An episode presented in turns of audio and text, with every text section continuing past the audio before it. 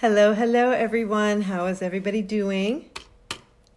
Karen here for Coaching with Karen, bringing you another episode. This one is called Self Esteem and Self Confidence. Two things that we need to understand. Before I get into that, though, um, I hope everybody's doing well and making it through all of the drama going on in the world right now. It is very scary. We just made it through the, you know, pandemic where we are able to go outside now and maybe go to a couple of stores that are slowly opening. And then the um, riots started. So I'm not sure what town you live in, but that is what's happening around here. So I uh, hope everybody's safe and good. Now, let's get on to our topic self esteem and self confidence. The terms self esteem and self confidence are often used interchangeably when referring to how we feel about ourselves. Although they are very similar, they are two different concepts. It's important to understand their roles when looking to improve your overall sense of self. What is self esteem? Self esteem refers to how you feel about yourself overall, how you how much esteem, positive regard, or self love you have. Self esteem develops from experience and situations that have shaped how you view yourself today. Now, self confidence, on the other hand, is how you feel about your abilities and can vary from situation to situation. I may have a healthy self esteem but low confidence about situations. When you love yourself, your self esteem improves, which makes you more confident. When you are more confident in areas of your life, you begin to increase your overall sense of, of esteem. You can work on both at the same time and you can see how they work together. What does low self esteem look like? All right, so I'll give you an example. I love examples. A woman said she has low self esteem. She constantly feels, I'm not good enough. This concept has developed over her entire life. She has been in a series of unhealthy relationships, is frequently belittled by her boss, for example, and constantly tells herself, I suck, I'm not worth it. Recognizing she has this negative script, she is now better to better able to change it, right? On the positive side, she is confident about being an amazing chef a caring friend, and having the ability to be super organized. She knows and believes this about herself and feels confident in these areas.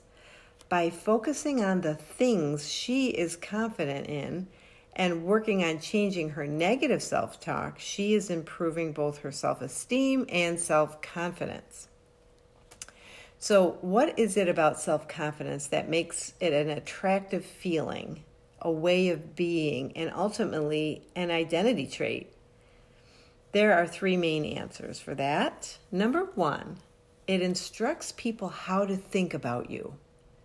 You teach people how to treat you by how you treat yourself. That is super important. The truth is, you can't make people think a certain way about you. People are going to think what they think about you. You can be the juiciest peach on the tree, but there's always going to be someone who doesn't like peaches. My favorite quote. And when you think about that, it makes perfect sense. They are going to think what they're going to think, and there's nothing you can do about it. How do you show people that you are well liked? You like yourself. How do you teach people how to treat you? By how you treat yourself. If you show up and you treat yourself with respect, you talk about yourself in a kind way, in a nice way, in a loving way, and then you have that kind of overflow to liking the other person and showing up and liking them and acknowledging them, it instructs them that you are someone to be liked, right? It's like, oh my gosh, I love her. You have to listen to her podcast. I love her. Then you're like, I want to love her too, right? If I tell you that I love something, you're like, I want to love her. I want to know everything too. If you love her, I might love her too. And guess what? You can do that with yourself.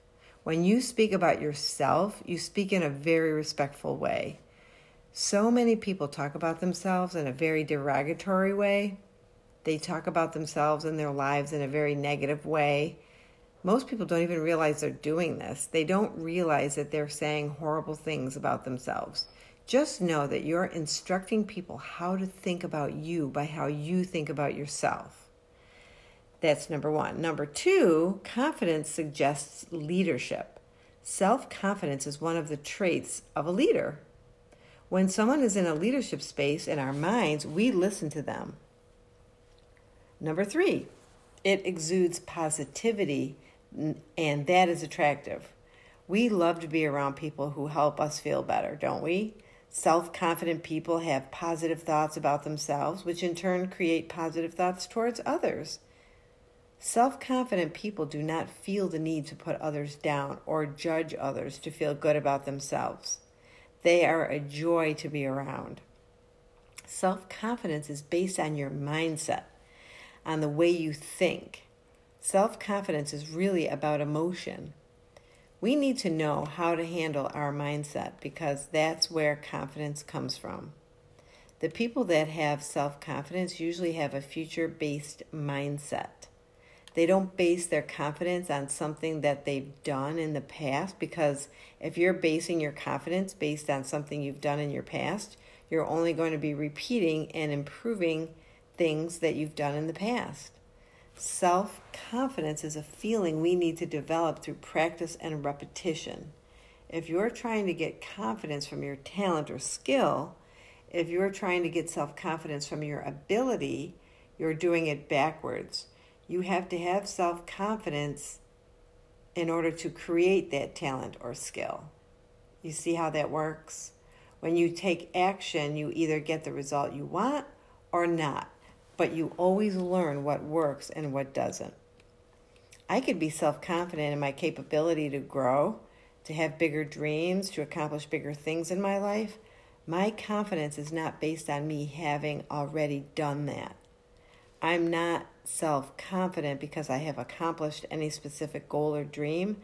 I have to feel self confident enough to go after my dreams and make my dreams a reality.